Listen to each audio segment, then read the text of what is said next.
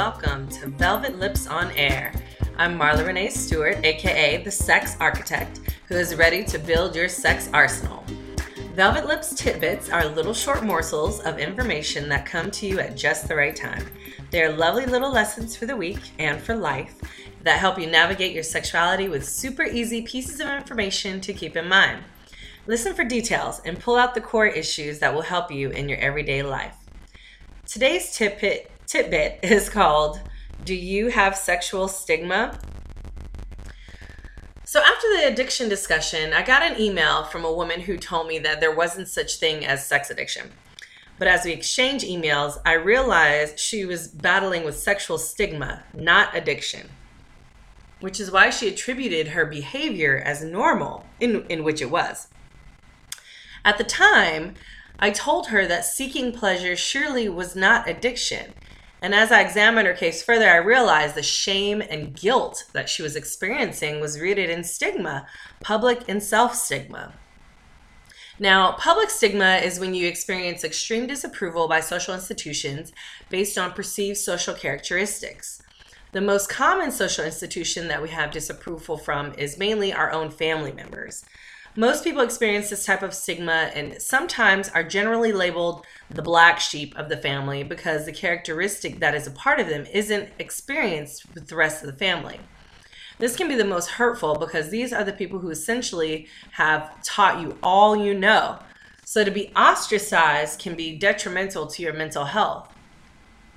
Now, self stigma is when there are a lot of internalized beliefs that you are damaged somehow because you fall into a certain category that you believe goes against societal norms. You know, i.e., you know, people who are HIV positive or LGBTQ people or folks with felony convictions, you know, etc. And some people call these internalized oppressions, which generally sprout from stigmatized identities. For instance, in the movie, the 40 year old virgin, his identity was stigmatized by his coworkers because most people are not virgins by the time they reach their 40s. This caused him extreme anxiety and feelings of alienation because his experience was different than the rest of his coworkers. To have these prolonged feelings can do damage to your self esteem and essentially your self worth. If you're battling with public or self sexual stigma, I highly recommend these tactics. Number one, step up. If someone says something negative about your sexual lifestyle, counter it with a positive statement. For instance, if a friend says, You shouldn't be masturbating at work, you could counter with, Well, I enjoy myself, it's not hurting anyone, no one at work knows I do it, and it doesn't affect the quality of work that I do. I believe stepping up and stating the positives out of the situation will directly counter the negative. If you can think of five or even less positive statements for the negative statement, you will surely get past the public stigma that they have put on you. The same goes with self stigma. If you find yourself saying negative statements about your own sexuality, check yourself by saying five positive statements.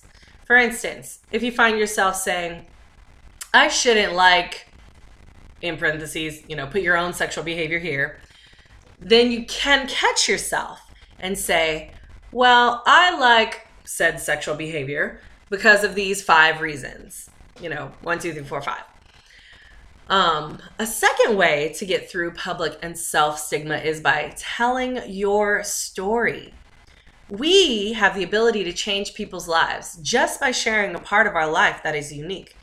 If overcoming trauma and stigma can be beneficial to the person you're telling your story to, you should do it mainly because they can take the story with them and genuinely learn from that lesson.